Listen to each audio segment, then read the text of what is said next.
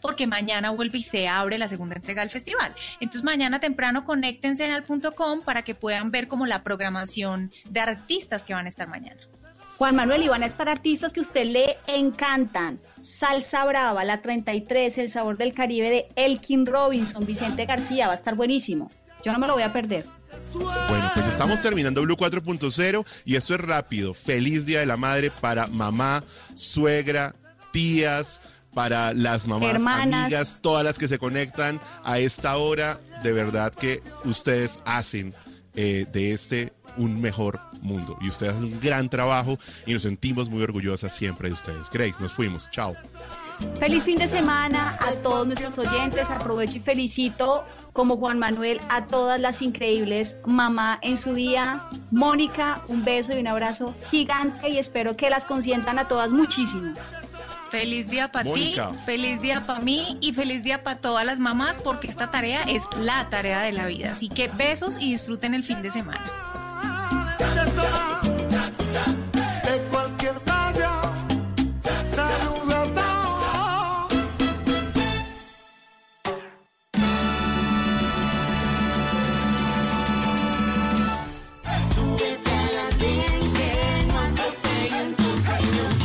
El Andén, viernes a las 10 de la noche en Blue Radio y bluradio.com.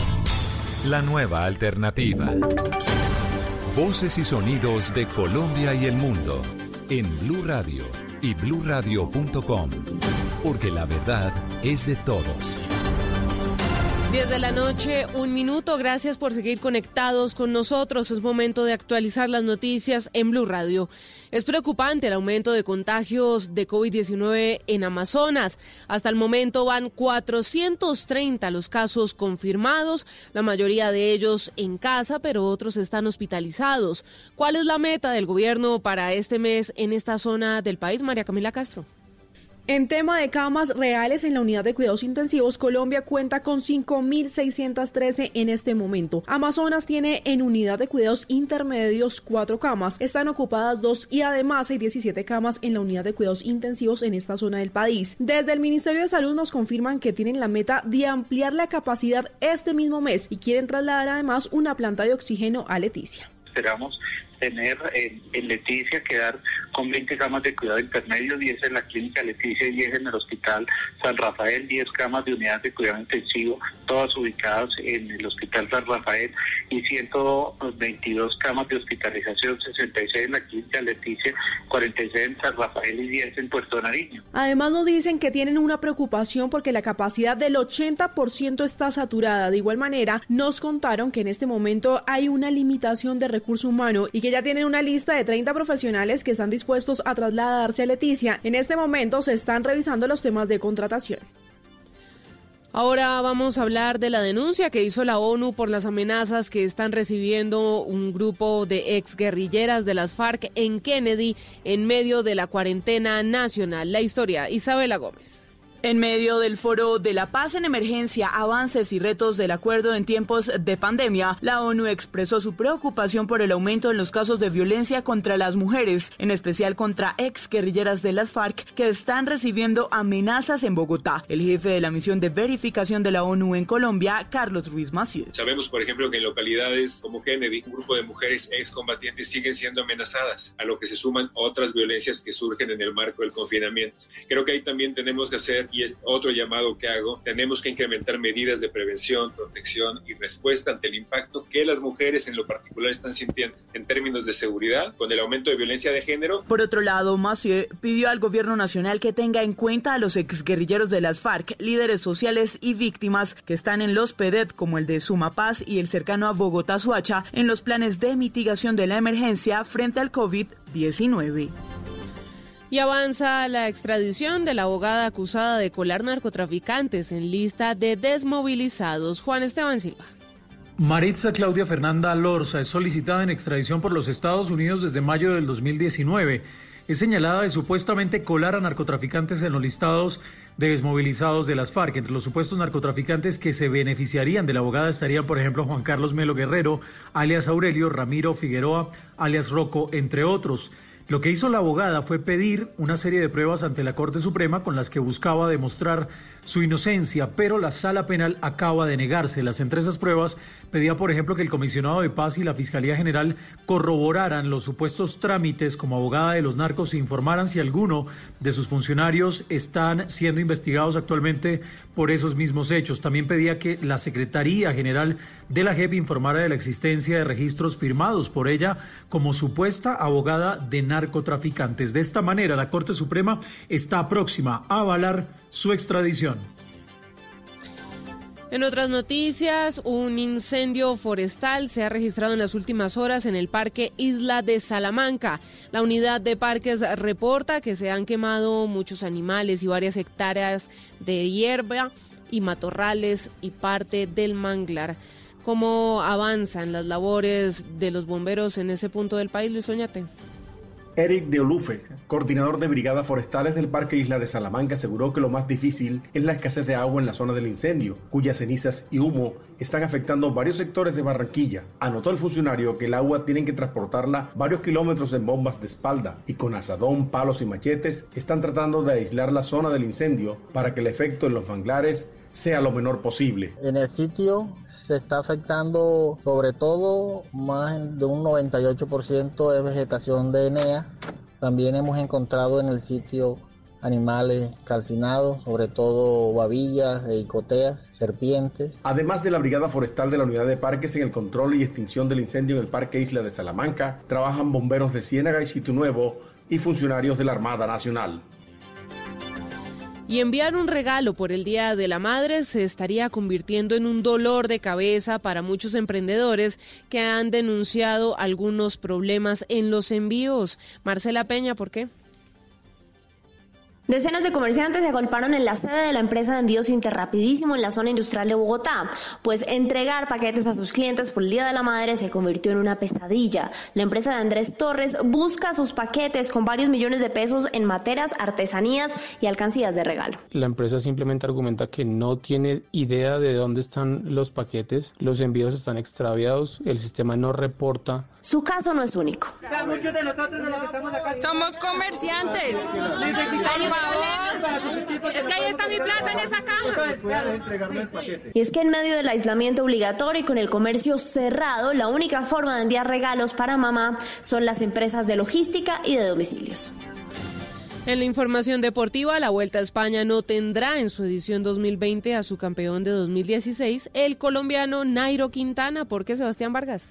El equipo Burgos y el Caja Rural fueron los dos equipos invitados por la organización de la Vuelta a España 2020 para que tomen partida el próximo mes de octubre desde el País Vasco en la edición de esta vuelta ciclística. No está el Arquea Samsic, equipo del colombiano Nairo Quintana parte del equipo pues esperábamos, eh, está lógico que esperábamos la, invitación, si podríamos estar, pero finalmente también es verdad que, que tenemos muchísimo calendario por delante y haciendo el tour pues ya también nos deja con muy poca gente para, para hacer el doblete, sabiendo el calendario tan importante que, que tenemos el equipo y, y, los compromisos que se tienen por, por ser un equipo francés con las carreras francesas. Recordemos que el ciclista boyacense Nairo Quintana fue campeón de la Vuelta a España en el año 2016. Sebastián Vargas, Blue Radio. Noticias contra reloj en Blue Radio. Cuando son las 10 de la noche y 8 minutos, la noticia en desarrollo. A las 10 de la noche arrancó la medida de toque de queda en Cali que irá hasta las 5 de la mañana. Solo podrán salir el personal de salud y las personas que tengan un caso de extrema urgencia. A esta hora las autoridades iniciaron los fuertes operativos para hacer cumplir la medida. La cifra, el gobierno argentino analizará mañana sábado el resultado del proceso de canje de su deuda pública emitida bajo la ley extranjera por 66.239 millones de dólares que venció este viernes y no se descarta que se extienda el plazo para sumar una mayor adhesión de sus acreedores privados y evitar entrar en un cese de pagos. Ampliación de estas y otras noticias en blurradio.com. Quédense conectados con el andén. En tiempos de crisis, existen seres con almas poderosas que se convierten en héroes de nuestra historia. En Organización Solarte, queremos dar gracias a cada uno de nuestros colaboradores por superar sus miedos, arriesgándolo todo para entregar cada día no solo alimentos de primera necesidad a toda Colombia, sino también la esperanza de que todo va a estar bien. Porque cuando la bondad se pasa en la comida, el amor es el alimento. En Organización Solarte, trabajamos pensando en usted. Mamá, me encanta verte en casa. Estos días descubrí que además de ser mamá, eres profesora, gimnasta y amiga de todos los de tu trabajo. Qué bueno que los días para jugar contigo se alarguen. Así te veo más tiempo en casa. Feliz día, mamá. Caracol Televisión. Tú nos ves, Caracol TV. Dígale no a las noticias falsas. Evite los medios anónimos e irresponsables. En tiempos de emergencias y de incertidumbre, es fundamental la información verificada y confiable.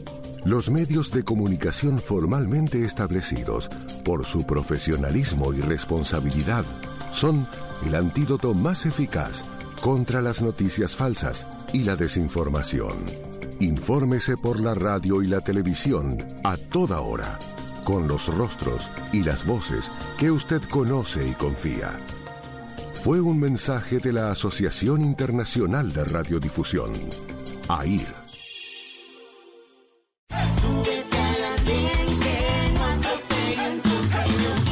El Andén, viernes a las 10 de la noche en Blue Radio y bluradio.com. La nueva alternativa. En tiempos de crisis, existen seres con almas poderosas que se convierten en héroes de nuestra historia. En Organización Solarte, queremos dar gracias a cada uno de nuestros colaboradores por superar sus miedos, arriesgándolo todo para entregar cada día no solo alimentos de primera necesidad a toda Colombia, sino también la esperanza de que todo va a estar bien. Porque cuando la bondad se pasa en la comida, el amor es el alimento. En Organización Solarte, trabajamos pensando en usted. Mamá, me encanta verte en casa. Estos días descubrí que además de ser mamá, eres profesora, gimnasta y amiga de todos los de tu trabajo. Qué bueno que los días para jugar contigo se alarguen. Así te veo más tiempo en casa. Feliz día, ma. Caracol Televisión. Tú nos ves, Caracol TV.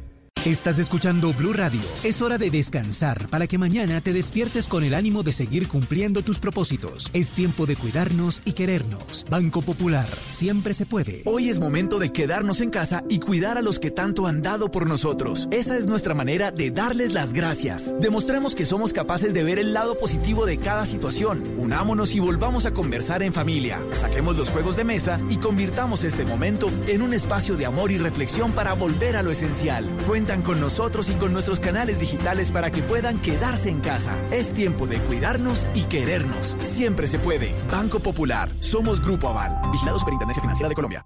Esta es Blue Radio.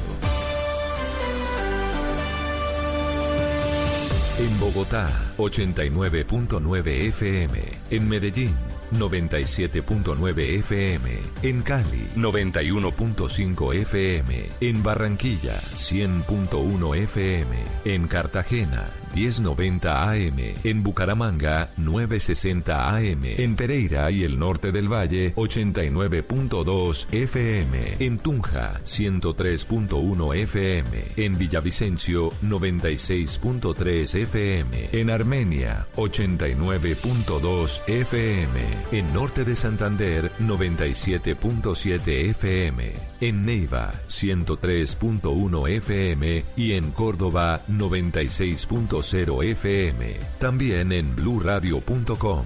En Facebook, Blue Radio Colombia. A través de Twitter en arroba Blue Radio Co. Y en la señal de TDT.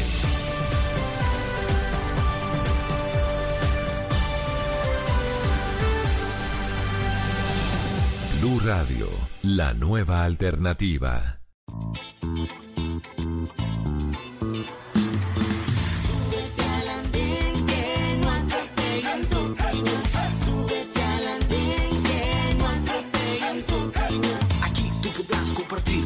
Lo que a ti, lo que a mí nos pueda interesar.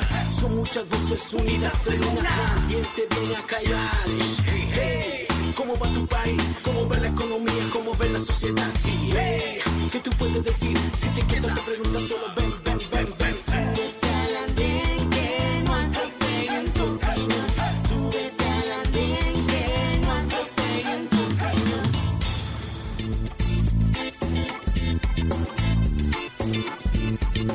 Hola a todos, bienvenidos. Opinión. Estamos subidos en el andén de Blue Radio, como ustedes lo escuchaban, para que no atropellen la opinión en esta noche de viernes, comenzando eh, mayo, bueno, ya una semana de mayo, es la primera, primer programa de mayo que tenemos con ustedes después del puente de la semana pasada del Día del Trabajo en medio de esta cuarentena y también en medio de este Día de la Madre que va a ser un poquito atípico, que ustedes lo van a vivir seguramente de muchas formas. Y típico, atípico como ha sido también la situación en el país durante estos días, o por lo menos la relación que sigue compleja, por decirlo así, o por decirlo más em, eh, suavemente, entre la alcaldesa Claudia López y el presidente Iván Duque. De esas diferencias de esa relación, de ese cruce de mensajes. Vamos a hablar esta noche, vamos a intentar mirar qué está pasando de lado y lado, si están ayudando esas diferencias, para algunos están ayudando porque está creándole presión al gobierno, son pesos y contrapesos como se llama en la política para tratar de em, calmar los ánimos, para tratar de buscar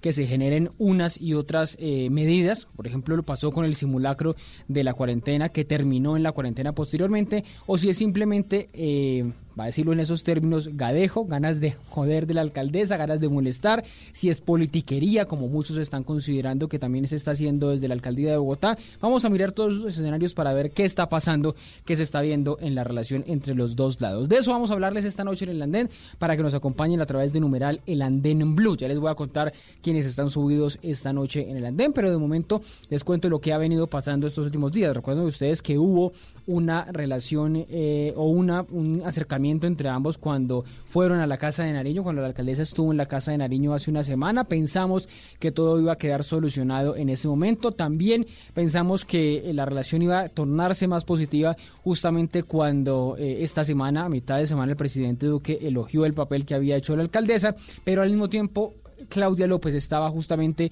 en otro escenario criticando o cuestionando lo que ha hecho el gobierno de derecha, el gobierno que dice ella es de derecha, el gobierno nacional, presionando para levantar esta cuarentena. Vamos a empezar a mirar todos esos escenarios, lo que ha pasado estos días y de eso vamos a hablarles al inicio y después vamos a preguntarles a ustedes, los que nos están escuchando, pero también a quienes están subidos en el andén, sobre las chuzadas. ¿Por qué después de 10 escándalos, y eso es poquito, frente a los escándalos privados que ha habido chuzadas, ¿por qué después de 10 escándalos sigue habiendo chuzadas en el país? Esta noche empiezo saludando a Laura. Laura Medina, buenas noches, ¿qué tal va todo? Buenas noches Ricardo, buenas noches para todos los oyentes del Andén. Un gusto estar de nuevo por aquí con ustedes. ¿Cómo va la cuarentena? Muy bien, trabajando mucho y pensando en qué se puede hacer por este país y por todas las personas que están sufriendo a causa de esta cuarentena. ¿Ya desesperada, con ganas de que se levante?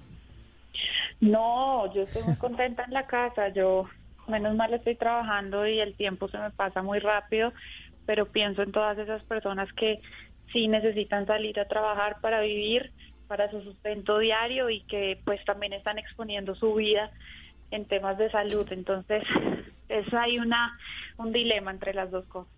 Es que escucho y cada día leo más mensajes de la gente que está desesperada, que no quiere estar más en la casa, que quiere salir de algún modo y también que quiere eh, y que también ha estado un poquito indisciplinada y que no ha cumplido la cuarentena. Veo cada vez más gente en la calle. Si quiere también de eso vamos a hablar aquí en un momento. Empiezo saludando, sigo saludando a Jorge, Jorge Turbay que se sube otra vez al andén. ¿Qué tal va todo, Jorge?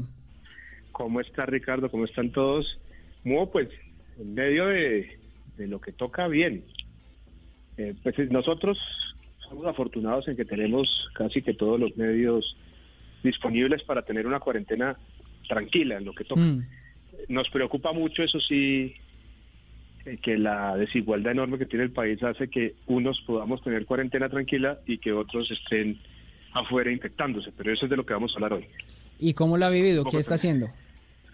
Leyendo mucho. Sí. Leyendo mucho. Yo creo que el mundo que se viene es un mundo eh, diferente. Estamos viendo las consecuencias del capitalismo salvaje, pues, por ponerlo así en términos generales. Estamos viendo lo que hizo la cosificación de la naturaleza, las, las consecuencias de nuestra sociedad de mercado las estamos empezando a padecer y también se está dando cuenta mucha gente que no son los empresarios, como decía Luis, los que generan la riqueza, sino los trabajadores. Bueno, ya, me, ya, ya usted se empieza a adelantar, pero ¿cómo la está cómo la está viviendo? Le preguntaba, es que, que, bueno, usted me dice que cree que el mundo va a ser diferente, también vamos a hablar un poquito de eso. Pero ¿cómo es el día a día? ¿Solo, solo lee o qué hace de diferente? Porque estar dentro de la casa es complicado. Teletrabajo, igual, digamos, teletrabajando. Ah, ok. Eh, engordando, eso sí, ¿no? ¿Ya, ya, ya ha hecho la diferencia después de 44 días? Sí, un montón de, de kilos porque, pues porque uno tiene comida, porque uno sale y hace un mercado grande. Sí y la comida tiene más o menos comida y es feo hablarlo así, pero digamos eso es el caso particular. No, pero pero le se, la valgo porque también pasa y, la ansiedad de estar en la casa. Y, la ansiedad de estar en la casa y entonces digamos que pero sí, más o menos eh, hago lo que tengo que hacer y después me pongo a leer. Trato de, dedicar mucho del tiempo libre a leer. Me parece que es que es una cosa maravillosa que se puede eh, aprovechar ahora, sí, claro, porque no, hay, no hay tiempos de transporte público y demás que eso lo agota mucho a uno. bueno, y sigo, sigo saludando, eh, un gusto saludar por primera vez a Sergio, Sergio Mosquera, que se sube en el andén. Sergio, buenas noches, ¿qué tal va todo?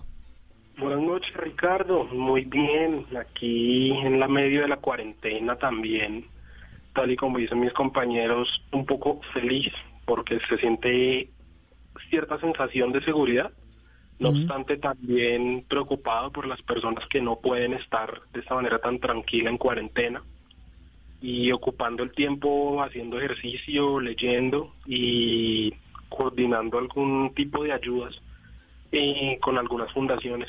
Ah, bueno, eso, eso también está muy bien. Y que, que, que, que hemos visto, que una de las cosas bonitas que hemos visto en estos días de aislamiento total es ese, que se ha visto la solidaridad en algunos sectores, que se ha visto la gente pensando en el otro, unos más que otros por supuesto, pero, pero se ha visto ese, ese, esa muestra de los colombianos de, de solidaridad, de acompañar al otro, de pensar en el otro, y no voy a usar más palabras porque eso, eh, eh, las palabras ya sobran de todas las que han hablado de empatía, resiliencia, en fin, pero eso es parte de otra discusión. A ustedes muchas gracias por acompañarnos esta noche en el andén, ya lo saben, nos pueden escribir a través del numeral El Andén Blue, sus opiniones aquí en, en Twitter, en el Twitter de Blue Radio, arroba Blue Radio Co, también en el Facebook eh, de Facebook Live de Blue Radio, los domingos, recuerden ustedes a las 8 de la noche eh, emitimos esta emisión. A ustedes muchas gracias por acompañarnos. Y esa es la pregunta que le queremos hacer inicialmente a, ustedes, los que nos escuchan.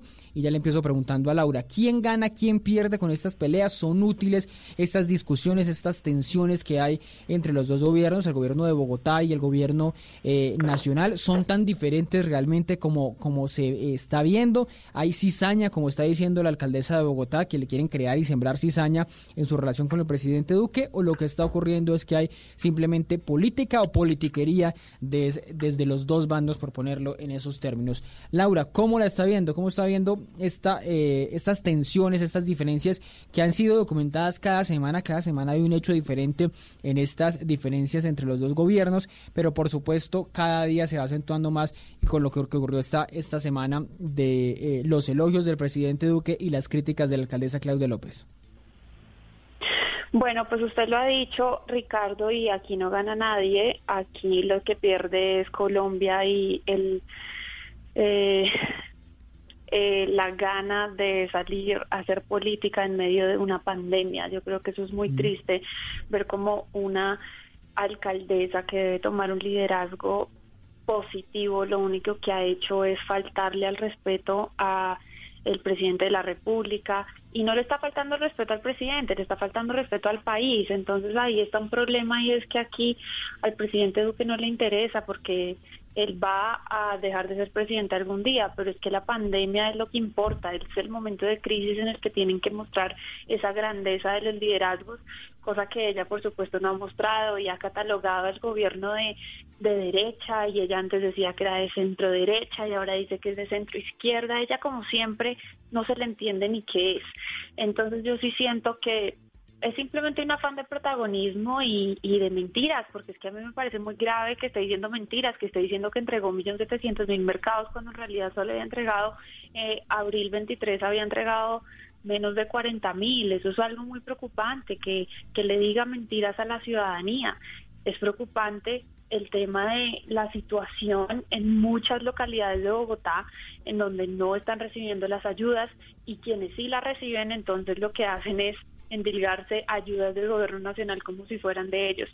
Y de eso no se trata, se trata de trabajar en equipo, se trata de los elogios que le estuvo dando el mismo presidente de la República, la alcaldesa, reconociendo que ha hecho un trabajo y pidiendo que por favor pues en este trabajo se, se haga de manera coordinada. Es lo mínimo que se puede hacer por, por Colombia y por Bogotá. Laura, pero eso cuando usted menciona el trabajo en equipo, que obviamente es lo que uno piensa, pero en los trabajos en equipos no hay eh, justamente diferencias, es, decir, uno no espera que el coequipero le diga que todo está bien y que todo está perfecto y que eh, vamos perfectos cuando vamos para el abismo, o no ni siquiera que vamos para el abismo, pero que faltan arreglar o mejorar algunas cosas. Le pongo el ejemplo, desde la alcaldía de Bogotá se habló de un simulacro y el presidente Duque valoró que eso ayudó a que nos fuéramos para la cuarentena, se presionó mucho también para lo del aeropuerto, se presionó mucho para que hubiera un ingreso básico, se presionó para muchas cosas, no hay ayudado justamente todas esas presiones o contrapesos de la alcaldía y la alcaldesa a que el gobierno eh, haga más? Hay varios temas. El tema del aeropuerto, por ejemplo, el tema del aeropuerto es un tema que nunca se le hizo control a la Secretaría de Salud, mm. que tenía que estar presente en el aeropuerto de Bogotá revisando protocolos para que los ciudadanos que entraran a la ciudad entraran con todas las condiciones necesarias de salud para no afectar eh, la, la, el estado de salud de los demás ciudadanos. Otro tema, el tema del ingreso eh, solidario, esto era un tema que ya se venía planeando desde el gobierno nacional, el tema de la devolución del IVA también, el tema de las ayudas a jóvenes en acción, familias en acción, Colombia Mayor, ya eran cosas que venían establecidas. El tema del simulacro y el tema de la cuarentena es un tema que se venía trabajando conjuntamente y no fue que a Claudia se le ocurrió fue un tema que se organizó con los mismos epidemiólogos como ella misma lo ha reconocido, están trabajando con las mismas personas expertas en el tema de la salud. A mí lo que no me parece es que ella ponga el tema entre salud y entre economía, porque es que aquí la gente necesita las dos cosas, necesita mm. comer y necesita estar eh, saludable y no infectarse con el virus, por supuesto. Y eso no es un problema solo de aquí de Colombia, eso es un problema del mundo. Entonces, Pero usted no le valora, no le valora si sea, no le valora si sea un poquito que ha aportado en algo al gobierno, o usted cree que antes, por el contrario, ha torpedeado. No, por supuesto, es que, es que se puede aportar sin necesidad de salir a hacer show político. Es que a mí me parece que el tema no es ese, el tema es sacar provecho de cada una de las decisiones que se toman en conjunto o que se toman a nivel personal y mentirle a la ciudadanía, lo que a mí tampoco me parece. Entonces yo creo que es un tema que se tiene que trabajar de las dos manos, tanto propuestas como decir las cosas como son.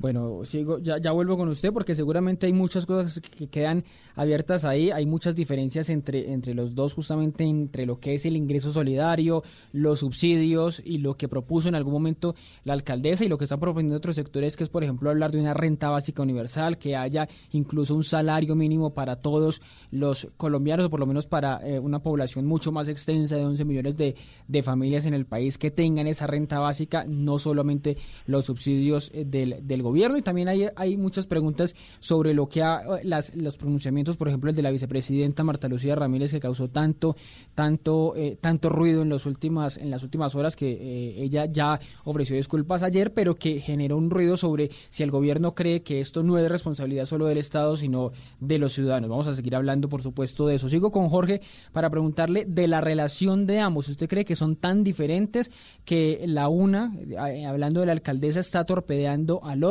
Que el presidente Duque sí necesita esos contrapesos para, eh, para gobernar, para poder atender esta, esta crisis? Bueno, yo, yo, yo respeto mucho a Laura, Laura me cae muy bien, pero no estoy de acuerdo y tampoco vengo acá a defender a Claudia López. Eh, eh, pero sí es necesario, por el contrario de lo que ella plantea, que se haga política. Es decir, todas las decisiones que está tomando el presidente de la República tienen que ver con la política, con una visión particular de la vida humana que se denomina ideología.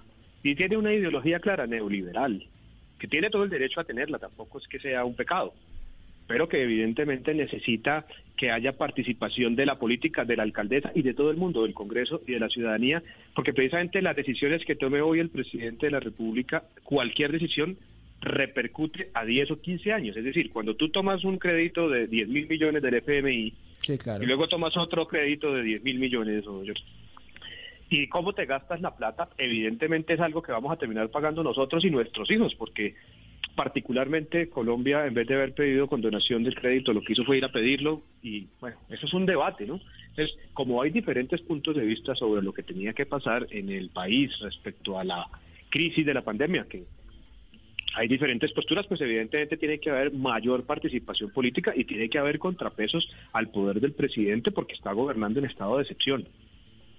Y como el contrapeso no puede ser en la calle, pues puede ser desde, desde todo punto de vista mediático, en redes y eso. Que Claudia López, que eso es malo para el país, yo creo que está bien. Que ella saca beneficio, hombre, acá seamos sinceros, díganme quién no, o sea, cuando se gastan una plata enorme en redes sociales para, para el tema de la crisis, eh, pues evidentemente están buscando un provecho político. De hecho, eh, creo que lo mejor que le pudo pasar al presidente, y lo digo sin ánimo de ser, eh, digamos, de decirlo de mala leche, es un poco esto, porque venía su imagen terrible y ahora sale todos los días tiene un equipo de redes sociales enorme, sale todos los días en, en, el, en, el, en, el, en el noticiero, sale todos los días, y la gente, así lo esté haciendo mal, cree que está trabajando. Y pues eso ayuda en su imagen, pero que, pero que necesita los contrapesos, los necesita. Eh, y que Claudia López ha hecho algunas propuestas que están en contra del presidente, pues obvio, porque es que nosotros tampoco estamos de acuerdo con que el presidente, por ejemplo, diga que le va que, que va a subsidiar el, que va a ayudar al empresariado, pero que sea había crédito de bancos. Sí, pero eso ya, los bancos sigan. Ya, le iba a preguntar, ya le iba a preguntar si lo está haciendo, si usted cree que lo está haciendo realmente mal, porque eso que usted acaba de mencionar, por ejemplo, lo de los créditos a los empresarios ya se modificó un poco, ¿no? La, la, la decisión, la última decisión, el decreto que justamente salió hoy eh, en el sentido de que los empresarios, sobre todo los más afectados con eh, reducción en ingresos del 20%, pues ya no tengan créditos, que esa era la, la otra mirada, la mirada que había hace una semana, sino que tengan el subsidio, subsidios a la nómina. Eso es un cambio de, de discurso, por supuesto, ¿no? Sí, es una diferencia, este, pero digamos, lo que queríamos decir es que mire cómo sí funciona el contrapeso. Mire cómo sí funciona criticar. Es decir, es que acá está la idea del patrioterismo chimbo, de que entonces todos tenemos que estar unidos como país y entonces sí, estamos unidos como sociedad, pero tenemos todo el derecho a criticar a un presidente cuando creemos que le está haciendo mal, cuando creemos que en vez que debería hacer mejor el gasto de la plata pública, cuando creemos que debería utilizar los recursos de una determinada manera y eso no está mal, porque tiene que ser criticable que uno plantee una cosa de esas. Pero Jorge, si es el momento como para empezar a hablar, no es que hay que cambiar el modelo neoliberal, es que hay que cambiar eh, el gobierno como está, no es, no es esperar mejor a que pase la pandemia y decir, bueno, hagamos estos debates dependiendo cómo sale la situación, qué pasa, pero hacerlo en caliente no es eso que, que les preguntaba la politiquería. Pero, Ricardo, si yo le digo a usted mm. que la plata que toda la plata, que los 40 o 50 o 60 billones de pesos en créditos que nos van a dar, se van a utilizar de X o Y. O sea, el control tiene que ser ahora, en 10 años, ¿para qué? Cuando tengamos la deuda o cuando tengamos una economía destruida. Porque nosotros, por ejemplo, decimos, este es el momento adecuado para hacer una transformación del modelo económico y que sea la época del mayor gasto público en la historia de Colombia para que la economía se reinvente, por ejemplo. Y eso tiene que ser ahora, ¿por qué mañana? Mañana cuando tengamos deuda, cuando nos estemos ahogando y cuando la economía esté hecha nada. Claro, pero eso no parte también de la idea de gastemos, gastemos, gastemos sin saber de dónde vienen los recursos. No, pensando... no, hay que, hay que, gastar bien. Hay que gastar bien. Es decir, yo tengo unos recursos del Estado. Sí.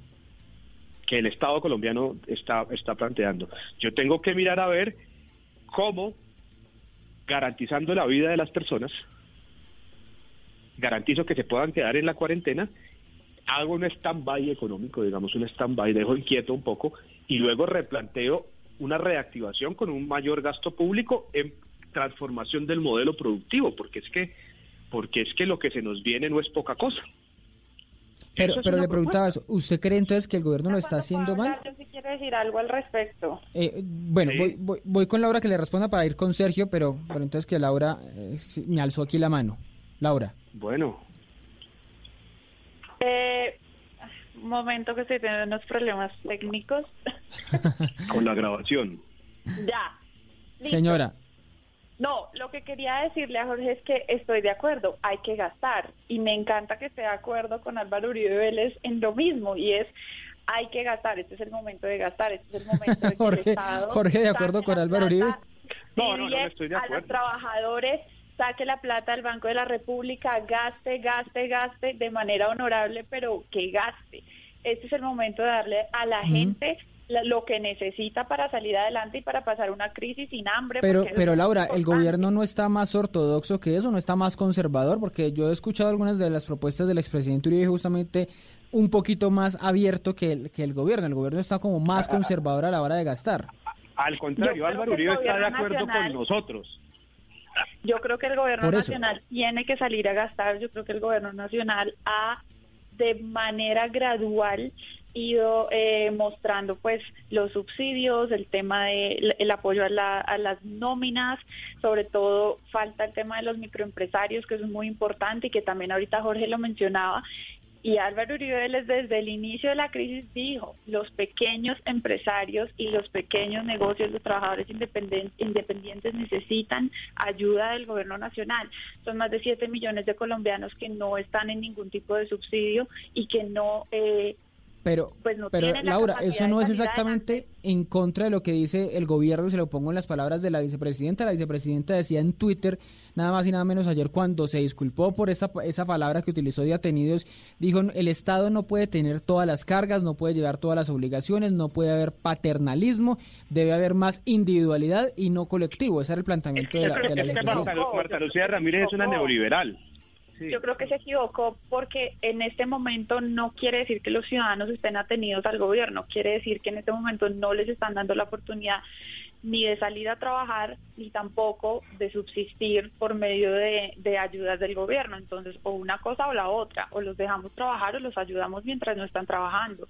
Entonces, yo sí creo que ahí se equivocó y yo creo que es necesario que el, la ciudadanía pueda gradualmente salir con todos los protocolos necesarios de la seguridad, pero por supuesto que la gente quiere trabajar. Es que acá mm. no es que estemos atenidos al gobierno, es que necesitamos producir porque entonces uno de qué vive, si no es de su trabajo.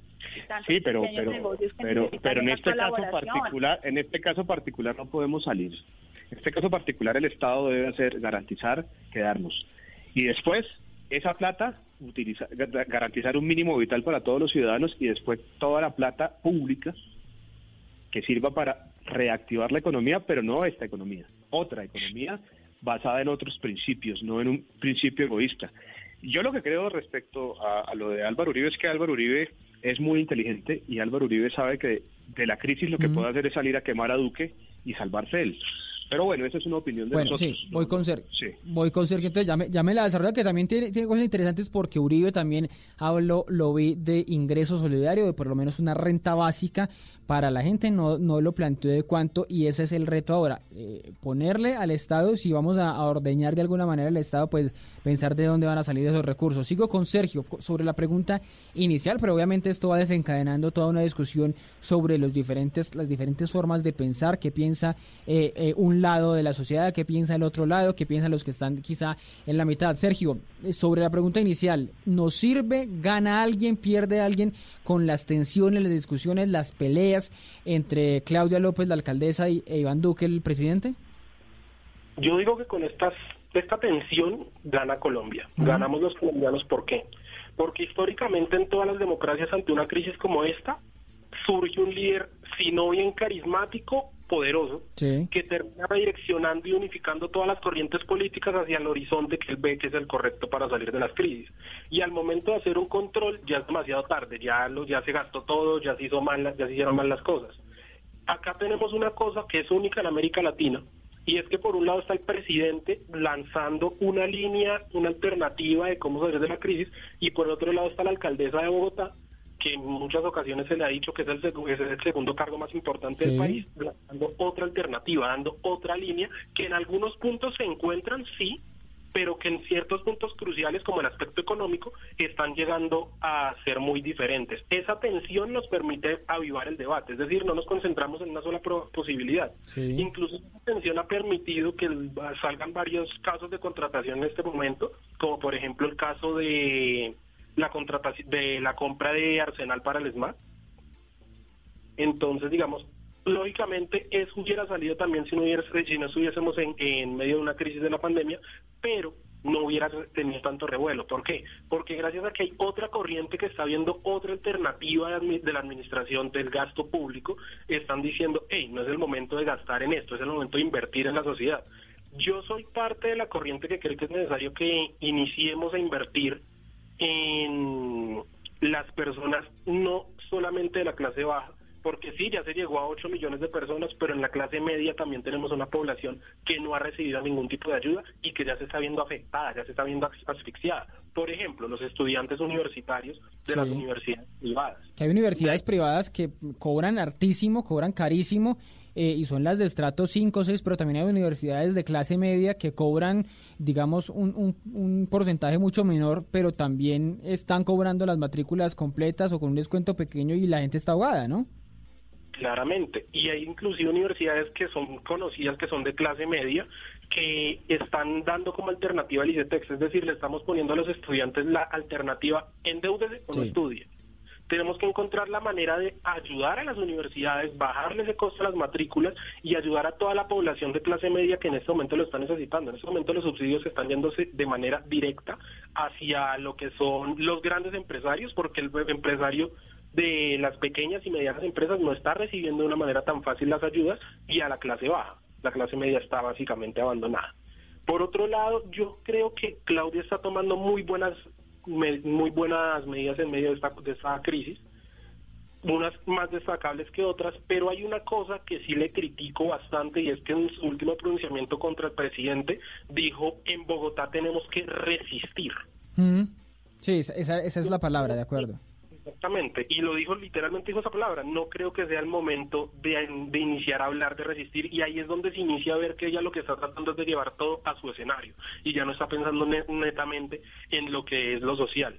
Eh, sí, es necesario porque, porque, porque eh, me, me, detengo ahí un momentito que me parece muy interesante que usted traiga a colación esa, esa palabra. Dice ella que nos tenemos que resistir a, a, la fuerza del mercado, a la fuerza tradicional, a la fuerza que termina en el machismo. Ya, ella llevó a esos, a esos términos la discusión, pero, pero cuando uno piensa también en la resistencia, pues fue más o menos lo que ocurrió en, en el momento del paro. Mucha gente dijo que esa era una resistencia contra el gobierno, contra las instituciones, en fin. ¿Por qué no es el momento de hablar de resistencia? Eh, entre el gobierno local y el, y el nacional. ¿Por qué no se puede hablar de eso? Porque es el momento de que, o sea, si bien es muy bueno que Claudia inicie a tomar medidas un poco distantes a las del gobierno y que ella misma explore un camino para salir de la crisis, también es necesario que haya cierta cordialidad. Es necesario que haya, que haya concordancia entre las políticas nacionales y las políticas distritales. Que si el nacional le está apuntando al, al al gran empresario y a la clase baja, la alcaldía puede apuntar a la clase media. En el momento en el que ella dice tenemos que resistirnos a la apertura, y tal y como lo dijo, por ejemplo, con el caso del aeropuerto, de el aeropuerto lo abren sobre mi cadáver, eh, son cosas que hay que analizar de una manera más detallada. Yo soy partidario de que el aeropuerto no se abra, pero no es decir lo abren sobre mi cadáver, porque es básicamente lo que está diciendo es lo abren, no lo abren porque yo lo estoy diciendo ella tiene que ponernos las puntos sobre la mesa de por qué no se debe abrir ese aeropuerto. Todos sabemos que puede ser el foco epidemiológico de Colombia y todo eso, pero ella tiene que iniciar a decirle a la, a la gente de manera detallada las razones. Ella está haciendo algo bueno, y es que no sale todo el día, todos los días como el presidente Duque a decir vamos a hacer X, vamos a hacer Y, y que tres semanas después no han salido los decretos de lo que ya anunció. Ella sale con el decreto que ya está a punto de ser firmado pero es necesario que ella también inicie a decirle a la población, hey, antes de tomar esta decisión, tenemos este escenario y estas son las posibles alternativas. No necesariamente que la gente termine decidiendo qué es lo que se va a hacer, pero que sí nos diga cuáles son los escenarios reales. Por ejemplo, el caso de Corferias, todo el escándalo que se armó por la cantidad de dinero que se invirtió. Arriendo, sí. Exactamente. Eh, yo estuve presente en el momento en el que ella dijo que Corferias iba a ser utilizado para descongestionar los, los hospitales, es decir, sacando a todos los pacientes que no tienen COVID, pero ella no dijo eso en público. Y ese es el escenario en el que inician a decirle a ella, hey, usted armó ese hospital y no está preparado para atender pacientes con COVID. Entonces, esa es la ventaja en la que, digamos, el presidente Duque está ganando. Así que yo diría que gana Colombia, pero hay pequeñas cosas, pequeños paternalismos, pequeños personismos que hacen que gane el uno o el otro, bien sea por popularidad o bien sea por gobernanza.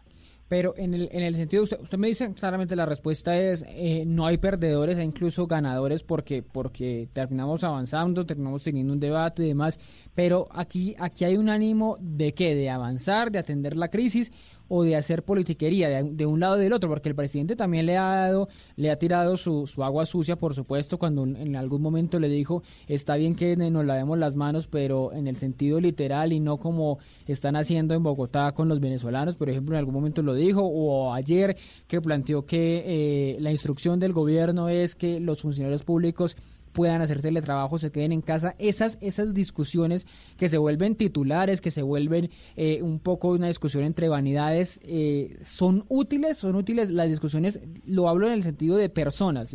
De Claudia le dijo esto a Duque y Duque le dijo esto a Claudia, no tanto de ideas.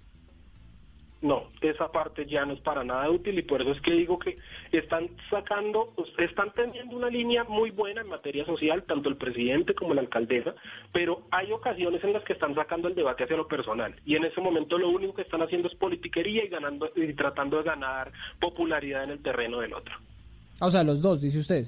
Los dos están lo mismo. Tanto el presidente le tira a Claudia como Claudia le tira, igual pasa lo mismo con los funcionarios de la alcaldía y los funcionarios de presidencia. Ok, Laura, ¿me decía? No, lo único que yo quería decir es que las cifras que está diciendo Sergio de pronto no están muy claras. El tema de las ayudas por parte del gobierno nacional han llegado a más de 30 millones de colombianos, no a 8 millones de colombianos. Son 30 millones de colombianos que se han visto beneficiados con ayudas del gobierno. Por supuesto, y yo en eso estoy de acuerdo con los compañeros, y es que falta muchísimo más. Mm.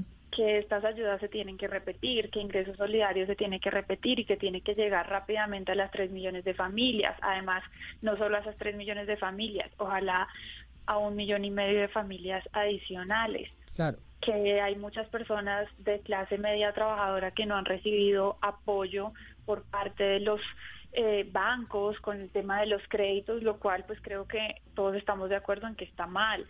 Creo que es necesario que la clase media trabajadora tenga apoyo del gobierno nacional con entidades o con bancos de estatales y con entidades microfinancieras que puedan ayudarlos a mitigar pues toda esta crisis en la que se está eh, metiendo nuestro país. Pero esas ayudas, esas ayudas deben llegar hasta hasta dónde, porque muchos dicen, eh, por ejemplo, la, columna de hace una semana de Daniel Coronel hablaba de una persona de estrato 6 que se quedó sin empleo, tenía carro, tenía apartamento, tenía todo perfecto. Y muchos dicen, pues una persona de estrato 6 que recibía 15, 20, 30 millones de salario, se quedó sin salario de un día para otro y esa persona pues ya no tiene, ya puede ser considerado, como decía esa columna, el nuevo pobre. A ellos también debe, debe, llegar, a, debe llegar hasta ese nivel del estrato 6. ¿Cómo, ¿Cómo definir a quién sí y a quién no? Porque eso es lo que habla la famosa vocalización. Esa es una persona que en la misma columna decía que podía sobrevivir por ahí unos ocho meses más. Yo creo que hay que focalizar, por supuesto, la ayuda y hay personas que no van a poder sobrevivir el mes que viene o este mismo mes. Mm. Esas son las personas que necesitan de manera urgente las ayudas del gobierno. Yo no estoy de acuerdo con un Estado paternalista, pero yo sí estoy de acuerdo que en este momento del mundo se requieren acciones distintas a las que se han tomado eh, anteriormente y creo que sí tenemos que ir avanzando hacia un ingreso básico universal, por supuesto.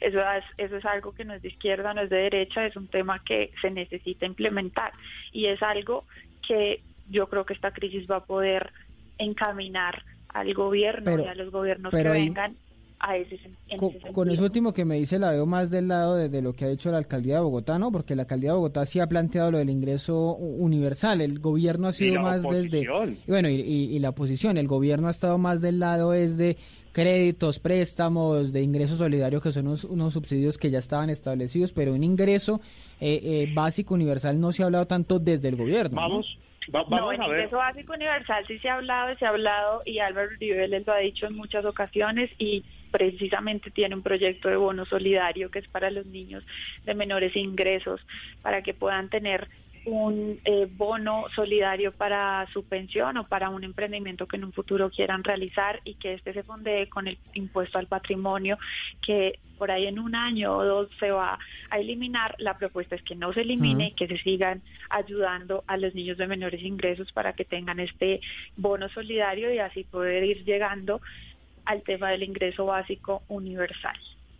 Bueno, pero ahí, ahí quedamos en que una cosa puede ser el gobierno y otra el partido de gobierno, ¿no? Eh, No, por supuesto, es que siempre digamos que el gobierno tiene una postura y es muy clara y yo aplaudo muchas de las decisiones del gobierno, creo que lo ha hecho muy bien, creo que se ha mostrado el liderazgo, creo que ha sido muy prudente, somos el país que mejor lo ha hecho en la región de Latinoamérica, creo que se han tomado decisiones a No, tiempo. pero, pero la estrategia de Hassan está muy buena. O sea, somos el país que mejor lo ha hecho en Latinoamérica. Por, por- por favor. Pe- pero, pero, No, pero, no, entonces, Jorge. ¿quién lo ha hecho mejor? pues, o Brasil, que está completamente, No, pero es que completamente Brasil- contagiado, Brasil- Perú, Brasil- No, pero es que ese completamente ejemplo- Brasil- que nos están trayendo todos es los que- contagios a Leticia, por es- ejemplo.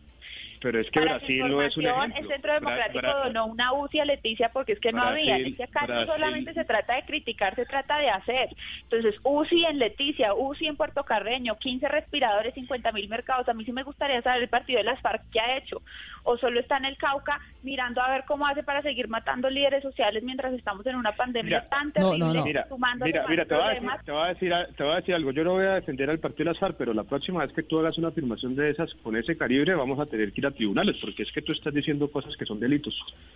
Si Las tú demuestras FARC eso, está- si tú no son demuestras, las FARC las que mire, están, ustedes- no son las si disidencias de las FARC si las que están si matando quieres- a los líderes sociales en quieres- el- en el si Cauca. quieres- si qui- si quieres en ese debate entramos y salimos al aire con el paramilitarismo de una. No, no, a pero no, qué, par- no, pero qué no vamos a desviar. el paramilitarismo. Sí, no, o sea, si quieres. No, no, no. Yo es creo que, yo creo que el debate, yo creo que el debate tiene que tener altura. Entonces a mí sí me gustaría saber qué no, ha hecho primero, la primero, primero, pero- la primero-. Claro, claro, pero que se ha, hecho, no, no tiene que ver con, con, con, con hablar de, de, de que yo no sé, o sea, yo no tengo las pruebas tampoco de que el partido de las FARC tenga sea, alguna seamos- Yo no relación. estoy diciendo el partido de las FARC, seamos- digo las seamos disidencias de las serios. Ah, FARC. ok, ok, Y entonces lo deja...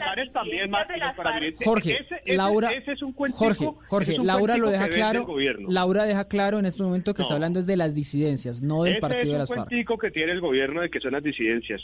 Lo que va a mostrar entonces- algún día la verdad histórica, no mira, déjame que yo te deje hablar.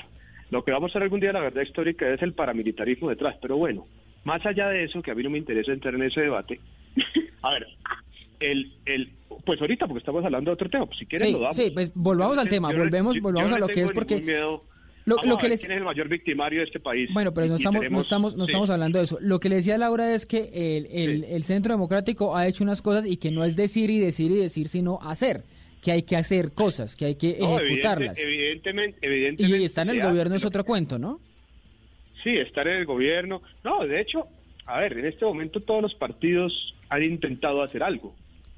Eh, El problema, el problema no es una ayuda solidaria, que puede ser interesante, que puede ser altruista en algún término. Todos los partidos, creo que ninguno se ha quedado fuera, ¿no?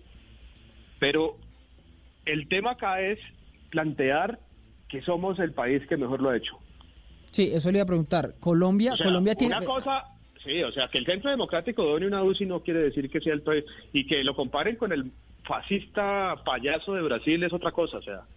No, claro, estamos de acuerdo que Perú, Bolsonaro. Bolsonaro no es un gran ejemplo, eh, México Sí. creería que tampoco es un gran ejemplo de Ar- comparación, Argentina, pero, Argentina. pero, pero tiene razón Laura que Colombia tiene mejores números que Perú, por ejemplo, yo le he estado haciendo un seguimiento en cifras a Perú, Pero Colombia, Perú, Perú tiene 400 mil pruebas. claro, Una población de mucho acuerdo, menor. de acuerdo, de acuerdo, pero mire el número, ¿cuántas- número, el cuántas- millón, muertos por millón de habitantes en Perú, mire la cifra, Perú está Es que en, yo no le, Perú yo no está le creo a en, la cifra colombiana, 30. por ejemplo. Ah, bueno, esa es otra discusión, que usted no crea que La el ministerio es transparente. es cuántas, cuántas, cuán... A ver, nosotros estamos saliendo. O sea, yo no sé esos 30 millones de subsidios que Laura dice, pues yo no sé, vamos a ver qué dice, es porque es que ahorita es muy complicado hablar de cifras porque estamos en tiempo real sin capacidad de verificación. Vamos a ver qué, a- qué arroja... El gobierno nacional. No, pues yo puedo poner que son 45 y cómo lo contrasto. A mí, a mí el cuento de la cifra del gobierno de Duque es que yo no le puedo creer, porque dice una cosa y hace otra. Pero más allá de eso, a ver, nosotros estamos saliendo. O sea, todos los días se ven imágenes, por lo menos del sur de Bogotá, de la gente en la calle porque la gente necesita salir. Eh, Hizo una, eh, unas exenciones Y, para y que protestando gente- y protestando la gente contra la alcaldía y el gobierno nacional porque no les ha Sí, llegado sus o sea, subsidios. O sea, esa gente se va a contagiar. Sí, ojalá no, pero esa gente es muy probable que se contagie. Nosotros hacemos, Perú tiene mucha menos gente que nosotros Sí, 33 millones de habitantes. y hace más pruebas. Claro, hace más Tiene pruebas, pero tiene más, veces.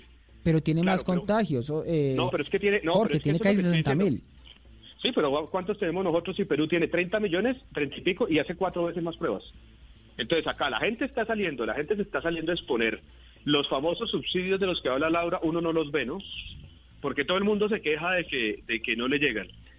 Y, y, y, y, y entonces nosotros tenemos supuestamente un gran manejo. Tenemos un gran manejo mediático. Los 3.500 millones de pesos ahí que salieron denunciados están bien utilizados. Pero que nosotros estemos haciéndolo muy bien, pero, digamos, hay, puede haber dos dimensiones, que una es claramente la dimensión de la atención, de, las ayudas económicas, en fin, que, que, para algunos, y yo estoy de acuerdo, han sido lentas, han sido eh, retrasadas, han sido después de las presiones que han llegado desde diferentes sectores. Pero en lo que tiene que ver con la salud, con la atención de la pandemia, pues mire usted, o sea, es una realidad que las unidades de cuidados intensivos a estas alturas no están saturadas. Es una realidad que en estos momentos el número de muertos no es el que se proyectaba. Es una realidad que a pesar de que no hay las pruebas necesarias o la cantidad suficiente, pues no hay la cantidad de contagios que se esperaban. Vamos a ver qué pasa. Vamos a ver qué pasa. Sí, porque acá están planteando una cosa que me parece irresponsable.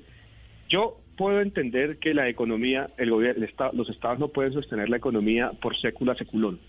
Digamos, no, mm. no, no buscamos, no se busca hacer política acá, ¿no? Pero, pero, pues, politiquería pero también es verdad que es peor si se ponen a tratar de abrir una economía cuando la pico de la pandemia no ha llegado, cuando cada vez aumenta más el número de contagiados y sale peor el remedio que la enfermedad. Por eso nosotros creemos es mejor garantizar por ahora, utilizando incluso reservas internacionales que no las han tocado, garantizar alguna subsidio para todos los colombianos y cuando podamos tener la capacidad de decir ah, hay anticuerpos, hay algún remedio o eh, tenemos la disciplina social para abrir el país porque es un proceso de concientización constante. ya, pues sigo con Sergio. Después, después, después de eso la economía se va a destruir. O sea, ah, eh, honestamente hablando, si se ponen a abrir ahorita y la gente se contagia más, qué va a pasar. Me quedo, pero me quedo con su frase, eh, Sergio, eh, Jorge, para preguntarle también a Sergio, pero a Jorge, esa frase no se puede utilizar desde el otro lado, la de que es peor el remedio que la enfermedad. No es peor el remedio de quedarnos encerrados que la enfermedad que es como tal el COVID-19. Quedarnos encerrados está causando una cantidad de, problemas. Sí, pero porque el gobierno no ha actuado bien. De la economía se vuelve, de la muerte no. Y nosotros tenemos que ser responsables con la vida de las personas. Usted usted lo que puede tener es una crisis de producción del capital, pero usted inyectando recursos la recupera. Los neoliberales van a decir que no, pero los neoliberales con el cuentico de la de la, de la, de, la vaina fiscal siempre nos van a decir que no, a todo. pues pero, pero, hay unas reglas fiscales establecidas para que el país no, se quiebre, para que tenga inversión. no, eso es un principio neoliberal, pero eso es un debate si quiere lo damos. Sin embargo, lo que nosotros estamos diciendo, mire, garanticen que todo el mundo tenga un acceso, un ingreso. Sí, que pongamos, pongamos, pongamos que todo el mundo tenga y que bajemos un poco las rentas y todo, las, o sea, que todo el mundo tenga cómo sobrevivir. Que se garantice la producción de alimentos. Miren que lo de Finagro, miren que lo del Ministerio de Agricultura salió mal, le dieron más plata a los que menos producen, pero bueno, eso es otro. Para sí, que, decían que era otro esas, seguro. Esas famosas cifras del gobierno que terminan demostrándose después que no son tan ciertas. Y garanticemos eso y luego reinvertimos y hacemos una una transformación de la economía. Esto es un buen, esto es un buen, una buena posibilidad para hacer una reingeniería del país. Pero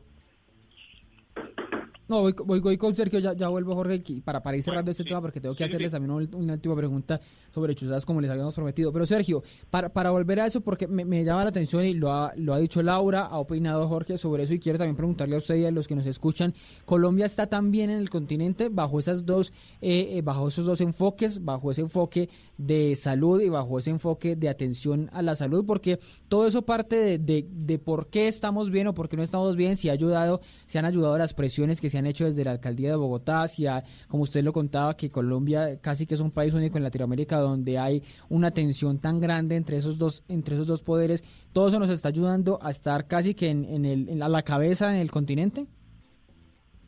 Pues en este escenario yo tengo que decir que sí estamos a la estamos a la cabeza, hemos sido no un ejemplo a seguir, pero sí hemos tomado medidas oportunas, digamos el cierre, el, la declaratoria de cuarentena del presidente se dio de una manera oportuna, hay que reconocerlo. Inclusive yo era pesimista y decía no, que no la va a declarar tan fácil. Dos ampliaciones tampoco eran cosas que esperáramos, en eso también hay que reconocer que nos sorprendió bastante. Eh, más que todo por su cercanía con los sectores del mercado. Sí. no obstante, digamos que hay que analizar, o sea, Colombia tiene, Colombia tiene la fuerza económica para estar realizando más pruebas en este momento. Estamos realizando, estamos realizando muy pocas pruebas a comparación de Perú, por ejemplo. Y aunque digamos que Perú tiene una población más baja y todo eso, pero estamos realizando muy pocas. Eh, adicional a eso, eh, se están tomando unas medidas que varios han criticado, por ejemplo, eh, la medida que se tomó de solicitar de solicitarle créditos a la banca internacional. Medida, digamos, fue muy cuestionada por diversos economistas, en especial porque estaban diciendo que el Banco de la República tenía suficiente dinero eh, guardado eh, tanto dentro del país como en inversiones extranjeras para poder salir y decir vamos a prestarle al gobierno, vamos a encontrar una fórmula mediante la cual se puedan atender las situaciones sociales antes de, recurrir a la deuda. Eh, claro, eso tiene unas implicaciones, disminuye la inflación y todas las cosas, pero son cosas que hay que iniciar a sopesar desde el bienestar colectivo, no netamente desde lo económico. Es ahí donde entra el conflicto de que Duque está tomando medidas netamente económicas, medidas en las que busca mantener y fortalecer la economía, mantener y evitar que la economía se le nos cabe más de lo que ya estaba durante este tiempo.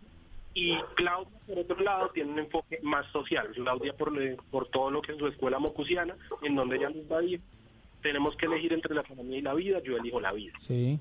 Sí, ese, es el, planteamiento que también para algunos ha sido una dicotomía un poco complicada, una tensión que no debería darse, que lo decía ahorita Laura, ¿no? Que, que, que eso no es debate entre salud y economía, entre vida y muerte, ¿no? No es debate entre ninguna de las dos, pero yo sí creo que Oye, Jorge nunca me respondió qué, qué han hecho los otros partidos. No me ha dicho cuánto fue que donaron los otros partidos. Nosotros, nosotros, nosotros, no tenemos la plata del Centro Democrático, pero estamos haciendo tapabocas y estamos donando los mercados que producen las zonas, por ejemplo. Tienen sueldos de los congresistas. Le cuento que fue con el sueldo de los congresistas que se donó. Y se, han donado los sueldos de la, la oposición sacó una carta donde todos donaron sueldo. Y aparte de eso, los ETCR se han hecho tapabocas, la mayoría con plata propia ha hecho tapabocas y, por ejemplo, se está toda la producción de los ETCR se está redistribuyendo. Digamos. Excelente. Es que eso es lo que hay que hacer. Hacer en vez de criticar tanto hacer. No, Entonces, se tiene que hacer y se tiene que criticar. No, las dos cosas se tienen que hacer. O sea, el cuento este mediático de todos vamos a salir adelante, ¿no? Acá hay una, hay, acá hay unas salvavidas para unos y los otros se están jodiendo, ¿no? No, no me vengas con vamos todos unidos, no somos todos iguales.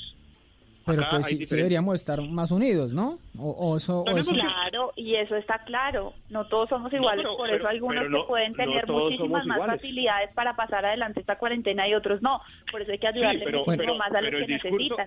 por eso es lo que se está diciendo, que se repitan las ayudas sociales, que hayan otras rondas de mercados, que hayan más créditos para el subsidio de las nóminas. Sí, es que acá se está proponiendo una cosa que no sean créditos, que no sean créditos, que sean subsidios reales. Incluso es mejor que todo el mundo tenga un ingreso vital. Y Pero ahí volvemos a lo mismo. ¿Y cuál es el ingreso vital para una persona como la de la columna de Daniel Coronel? Es que ahí viene la pregunta que nos hizo Ricardo. Y ahí está un tema muy importante y es, hay prioridades y hay que focalizar las ayudas a las personas, a la clase media trabajadora que en este momento es la que, no en este momento, sino siempre ha sacado adelante este país. la clase media trabajadora no es la que ha sacado adelante el país, generalmente es la clase trabajadora que no es media partamos de esa base, ¿no? Pero, pero digamos que los el apoyo tiene que ser al colombiano, no vía subsidios al empresariado. Y usted con ese apoyo le puede garantizar diciendo, no, nadie paga más. Yo a todos les garantizo un ingreso. Usted no tiene que pagar arriendos porque, vamos, si, si yo si yo tengo unos apartamentos arrendados sí. y las personas no me lo pueden pagar, pues me jodo. Pero si a todo el mundo le doy, inclusive al dueño de los apartamentos, por un momento dejemos el stand-by esto, garanticemos la vida de las personas, pero no las arriesguemos, porque lo que está pasando ahora es arriesgar a la gente. O sea, ustedes han Pero bueno, lo mismo, Jorge, pero lo mismo, de, dónde vamos a sacar esa plata? Esa plata, los recursos no son limitados, el, el barril no está sin fondo, el barril tiene un fondo. Y esa es la, Claro, esa es la Colombia- pregunta del Colombia millón. tiene- la Colombia ciudadanía, tiene, somos Colombia nosotros tiene- los que ¿cuánta- sostenemos el Laura, Estado. Laura, la- la- Laura, ¿cuánta plata tiene Colombia en reservas internacionales? Claro, y estamos completamente de acuerdo y estamos de acuerdo que el Banco de la República tiene que sacar también plata y que el Bueno, Banco sí, de, la, eso están de de la acuerdo, eso sí República tiene cierto. que fondear Bueno. todas las necesidades que en este momento se necesitan. Pero- en eso estamos aparte- completamente de acuerdo. Pero Hay que aparte de eso, hay que, hay que garantizar, transformar lo que las, las cosas que se estaban haciendo Bueno, mal. me, me voy, me voy Pero bueno. porque se me, se me alargaron de ese tema y terminamos hablando de muchas otras cosas, pero que obviamente se cruzan obviamente en el, en el planteamiento de un lado y del otro, incluso muchos otros planteamientos que hay. Veremos cómo avanza la idea de un ingreso básico universal, veremos cómo avanza la idea de que pasemos del crédito al subsidio, que es lo que va a tener que empezar a implementar el gobierno. Pero les decía y les prometí que íbamos a hablar de la otra noticia de la semana en Colombia, que fue la de las chuzadas, por eso los invito escuchar este informe que, hemos hecho sobre eh, las historias de las chuzadas que hemos tenido en el país y ya regreso para hacerles una pregunta pequeña solamente a ustedes para que quede en el aire esa discusión, ¿por qué seguimos teniendo chuzadas después de 10 escándalos, después de casi 25 años de ese tipo de escándalos? Colombia vivimos en un constante déjà vu de las chuzadas. Cada cierto tiempo presenciamos un nuevo escándalo de interceptaciones con diferentes protagonistas, diferentes víctimas, pero con un común denominador, el anuncio de rigurosas o exhaustivas investigaciones, adjetivos rimbombantes que no terminan en ningún resultado. El uso de equipos de inteligencia de Estados Unidos para chuzar, el colombianismo de interceptar o pinchar, fue legal y trascendental para ubicar, por ejemplo, a Pablo Escobar a finales de los 80s o comienzos de los 90s. Pero desde que se crearon el llamado Servicio de Inteligencia Colombiano SIC y después el tristemente célebre DAS, ha pasado mucha agua debajo del puente. Las chuzadas ya no fueron solamente para buscar criminales, sino para denunciar, por ejemplo, el ingreso de dineros calientes a una campaña presidencial como la de 1994. La realidad es que necesitan 5 mil millones, de los cuales tienen conseguido dos. Necesitan tres, ¿viste? Eso, lo- eso los hay. Y después para espiar a magistrados, políticos y periodistas que tuvieran el rótulo de opositores durante la administración de Álvaro Uribe desde 2002 hasta 2010. El uso del DAS como policía política se hizo aún más evidente en ese periodo, según agentes del extinto DAS, con el objetivo de tener a la presidencia como destinatario de esas interceptaciones. Estoy absolutamente estremecido con lo que acabo de escuchar directamente por parte de la Fiscalía. La Casa de Nariño no solo era la destinataria de los seguimientos e interceptaciones ilegales, sino también que dirigía tales seguimientos y tales chuzadas. Pero en medio de todo, hasta el entonces presidente Uribe resultó supuestamente chuzado. Quiero decirle que estoy muy berraco con usted y ojalá me graben esta llamada. Eso es lo que ha sido correcto. Y, lo que, y, y- y si lo veo, le, voy a dar en la cara marica. Ni la eliminación del DAS ni la famosa ley de inteligencia de 2013 que prohibía estas interceptaciones a quienes pensaran diferente al gobierno fueron suficientes para que se detuvieran estas prácticas. Muy pronto, en 2014, en plena campaña presidencial, apareció otro escándalo, el de la sala Andrómeda, desde donde había una orden supuestamente para chuzar a los negociadores de la paz en La Habana. Le he dado instrucciones perentorias al señor ministro de la Defensa y a los señores comandantes de las fuerzas militares y del ejército que me investiguen hasta el fondo qué fuerzas oscuras están detrás de esto. El germen de las chuzadas en el ejército quedó ahí, no se detuvo. Pues entonces, ¿cómo ahora fueron relevados dos generales? En ese momento, Zuluaga y Zúñiga, quienes hacían parte de la inteligencia y contrainteligencia de la institución. El general Zuluaga es el comandante de la Central de Inteligencia Técnica. De acuerdo a lo que él me manifiesta, él no me informó a mí porque no vio que eso fuera un- una situación de relevancia. Las chuzadas entonces mutaron. De su uso para buscar criminales se pasó al político, todo en manos de agentes del Estado.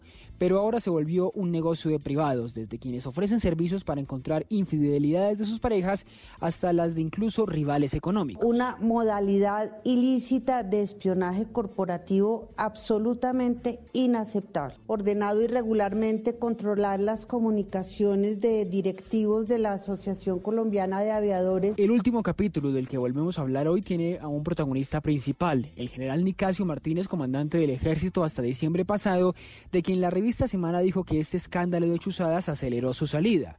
En la revelación hecha en enero pasado, uno de los integrantes del ejército a quien pusieron a hacer interceptaciones ilegales volvía a señalar a políticos como destinatarios de estas chuzadas. Cuando se comenzó a desarrollar el trabajo, nos dimos cuenta que las comunicaciones eran de Cristina Lombana, quien había sido oficial del ejército, pero es actualmente magistrada de la Corte Suprema de Justicia.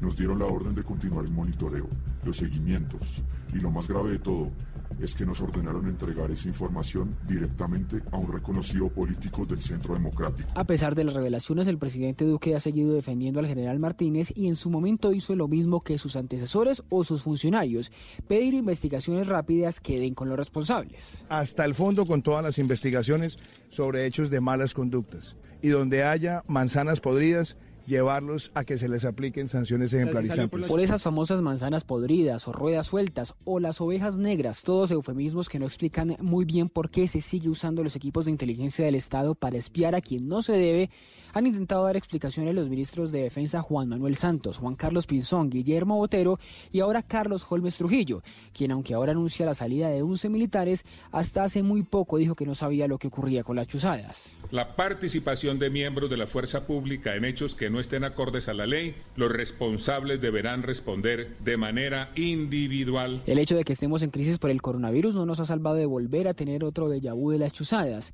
un aparente misterio en el que todos siempre sabemos qué va a pasar quiénes son las víctimas y los victimarios, pero que nadie consigue resolver. Ricardo González Duque, Blue Radio. Bueno, ahí les dejo ese eh, contexto, contexto de informe eh, de lo que ha pasado en los últimos 25, 30 años en el país con las diferentes chuzadas y por eso me voy rápidamente a preguntarles a cada uno por qué después de esos escándalos, y seguramente faltan muchos más por documentar de chuzadas, las sigue habiendo, sigue habiendo cada tanto un escándalo de interceptaciones ilegales. Sergio. Pues es un hecho que los últimos gobiernos que ha tenido Colombia, por no decir todos, eh, siempre han tenido una oposición más allá de lo político, que han, tenido el miedo de una oposición militar. Eh, eso pasó en la época de Betancourt, que tenía siempre el miedo de que existiese una oposición militar. Llegamos al caso Uribe, en donde existía el riesgo de una oposición militar, eh, que se, se consolidó más como una oposición política. Y el miedo constante de los dirigentes hace que terminen tomando las medidas de buscar estar informados de todos los movimientos de sus opositores. No solamente de, no solamente tener información de cómo van a votar referente a X ley o qué están pensando referente a X pronunciamiento del presidente, sino más allá de eso quieren saber con quién se reúnen, por qué se reúnen, qué están hablando constantemente. Eh, digamos que se, se, pudo se pudo evidenciar en la carpeta del ejército ahorita que tenían básicamente a los estandartes de la oposición chuzados, es decir, personas como lo son Gustavo Bolívar, que yo no creo que políticamente sea tan representativo, pero pues que saben que es una persona que habla muy de cerca con Gustavo Petro y que puede llegar a tener cierto tipo de incidencia en las, en las decisiones que toma la Colombia humana. De esa medida yo creo que es lamentable, siempre es lamentable porque estamos ante una vulneración de los derechos humanos.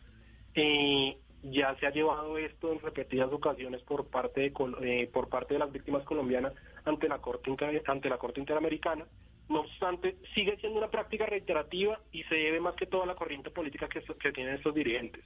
Son una corriente netamente de derecha que tratan de irse un poco hacia la centro derecha, pero que siguen conservando las mañas y las artimañas políticas de sus predecesores para tratar de conservar el poder y para tratar de mantener su imagen favorable a pesar de que tenga que pasar por encima de todas las otras personas.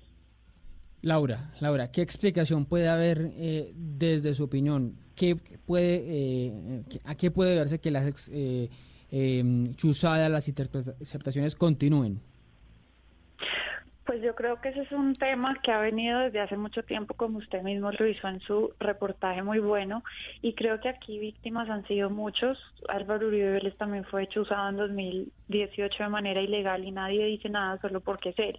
Entonces creo que aquí se necesita evidenciar quiénes son los responsables, eh, se necesita evidenciar en el más reciente caso de perfilamiento de ejército, también hubo personas del Centro Democrático que fueron perfiladas por el ejército, también la persona más cercana al presidente de la República en ese momento, que era el secretario general Isman. Entonces yo creo que aquí es un tema no de sectores políticos, sino es un tema que tiene que directamente revisarse dentro del Ejército Nacional y pues eso es lo que hizo el gobierno nacional. Yo creo que igual esas personas que en este momento salieron también tienen todo el derecho a, explicar, esos 11 militares que fueron retirados de su cargo tienen todo el derecho a explicar eh, la situación. Ah, ¿Usted cree que no, no, no es automático que sean responsables? Porque si están saliendo, también es por algo, ¿no? Yo creo que se necesita darle la oportunidad a todas las personas de establecer y de tener una presunción de inocencia hasta que no se demuestre lo contrario. Así que yo sí creo que tienen que tener un tema eh, de un juicio previo, pero sin necesidad de irlos estigmatizando desde ya. Y pues por su mismo lado, yo creo que eh, el gobierno nacional, no solamente este, tenemos que revisar quiénes son las personas que estaban en, en la cúpula militar y que en este momento permanecen desde el gobierno de Juan Manuel Santos. Entonces creo que hay que Ah, sí, eso, revisar. dicen, eso, eh, no es una herencia, tot- es, es una herencia totalmente eh, desde ese gobierno, pero también desde, desde seguramente otros, porque que en el gobierno Santos estuvieran chuzando al mismo gobierno o a los mismos negociadores de paz, pues da mucho de qué hablar de que no había seguramente un control a la tropa. Me voy despidiendo, me voy despidiendo y eh, termino con Jorge, Jorge Turbay. Una respuesta pequeña de esto porque ya no se, se, se nos está haciendo tarde. ¿Por qué siguen? Porque son un desastre como gobierno y, tienen miedo a que haya un cambio de poder y están tratando de chuzar a todo el mundo a ver qué le encuentran. Esa es la típica respuesta de la extrema derecha. Como tienen una debacle económico porque redistribuye muy mal la riqueza y saben que se les puede levantar el país, se la pasan tratando de chuzar para desviar atención también, para buscarle cosas a la oposición.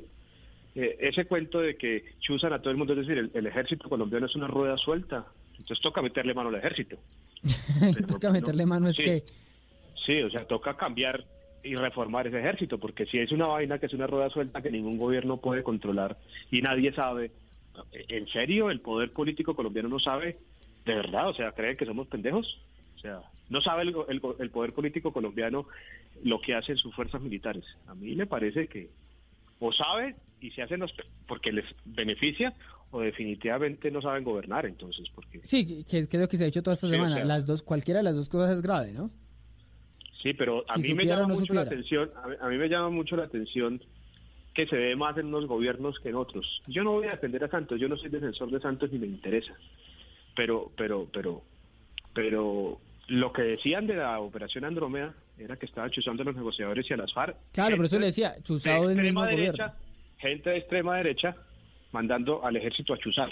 Esa es la versión que tenemos nosotros Bueno, oficial también. Sí, Pero bueno, bueno. eso es cierto. Bueno, me cogió, me coge la tarde un poquito. A ustedes muchísimas gracias por acompañarnos. Laura, feliz noche, un, un abrazo y nos hablamos para la próxima. Gracias Ricardo, un saludo para todos los oyentes. Jorge, nos hablamos para la próxima. Un fuerte abrazo y que siga leyendo. Gracias, chao. Y Sergio, muchas gracias por acompañarnos por primera vez. Ya nos hablaremos para la próxima y ya nos veremos también aquí en cabina cuando sea el momento. Muchas gracias, Ricardo.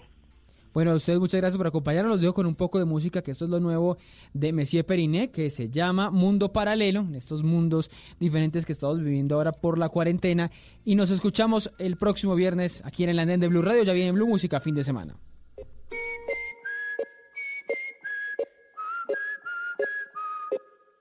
Tengo un perro viejo que no tiene raza. Me persiguió en la calle hasta mi casa. Aquí se quedó y estamos los dos saltando en una pata. Tengo un jardín pequeño que florece y me da para fumar cada seis meses. Yo no pido más, es la vida que uno se merece.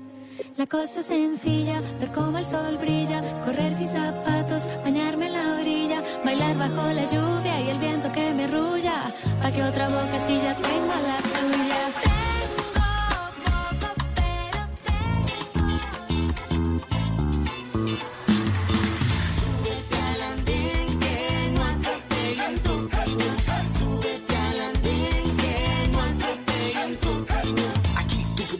Debatir lo que a ti, lo que a mí nos pueda interesar. Son muchas voces unidas en una. Nadie te viene a callar. Hey, ¿cómo va tu país? ¿Cómo va la economía? ¿Cómo va la sociedad? Hey, ¿qué tú puedes decir? Si te quedas te preguntas solo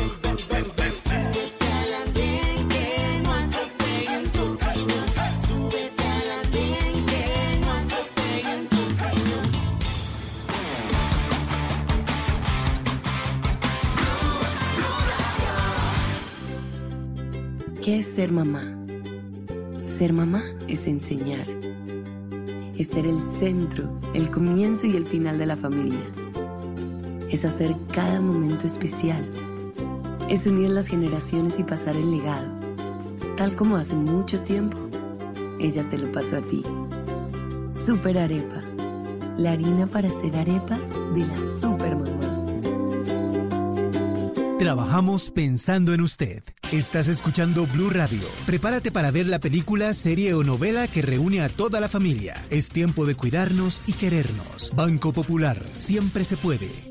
Es tiempo de cuidarnos y querernos. Evita salir de casa. Si realmente necesitas acercarte a una de nuestras oficinas, hemos dispuesto de manera exclusiva la primera hora y media de atención para mayores de 60 años. Banco Popular. Siempre se puede. Somos Grupo Aval. Vigilado Superintendencia Financiera de Colombia. Esta es Blue Radio. En Bogotá, 89.9 FM. En Medellín, 97.9 FM. En Cali, 91.5 FM. En Barranquilla, 100.1 FM. En Cartagena, 1090 AM. En Bucaramanga, 960 AM. En Pereira y el norte del Valle, 89.2 FM. En Tunja, 103.1 FM. En Villavicencio, 96.3 FM. En Armenia, 89.2 FM.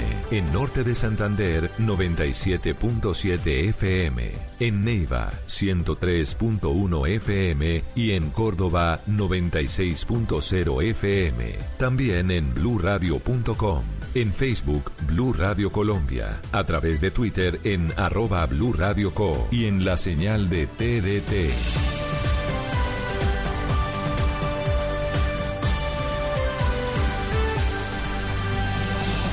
Blue Radio, la nueva alternativa. Amigos, familia, algo para compartir. Lo único que falta es la música. Aquí está Blue Música, fin de semana en Blue Radio y bluradio.com, la nueva alternativa.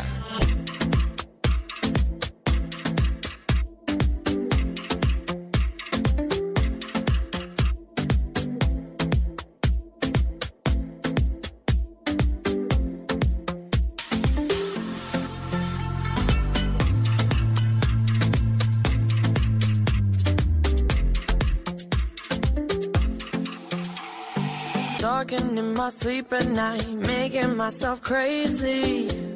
Out of my mind, out of my mind.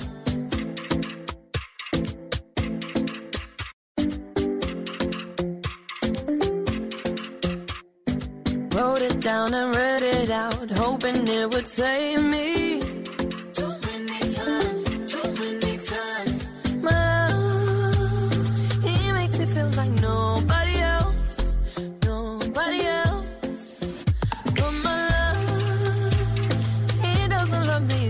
to myself.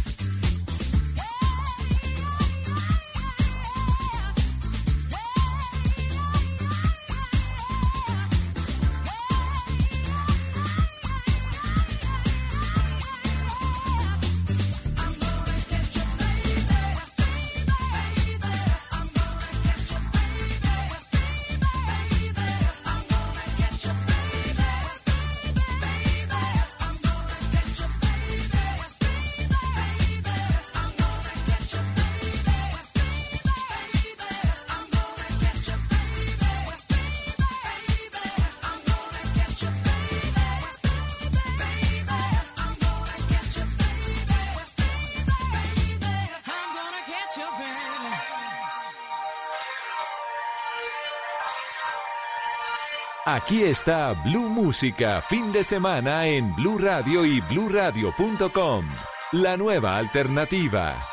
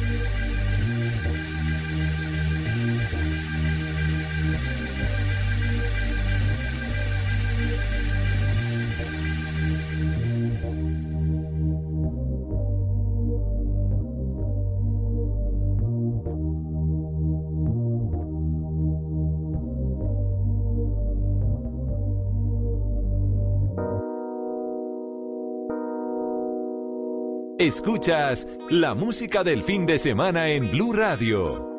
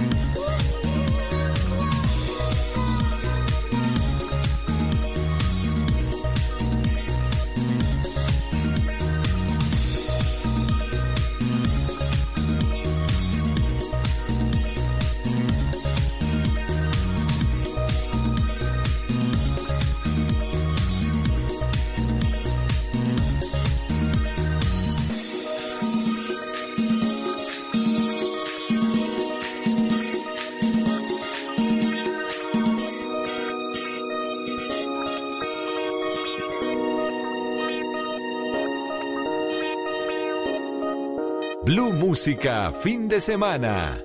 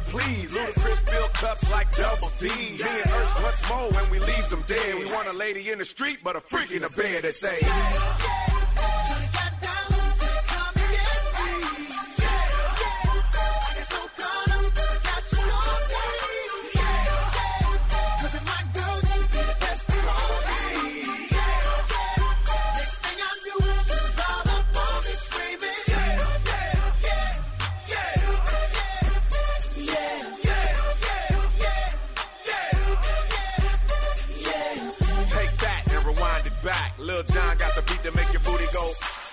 Take that, rewind it back. Ursher got the voice to make your booty go. Take that, rewind it back. Ludacris got the flow to make your booty go. Take that, rewind it back. Lil John got the beat to make your booty go.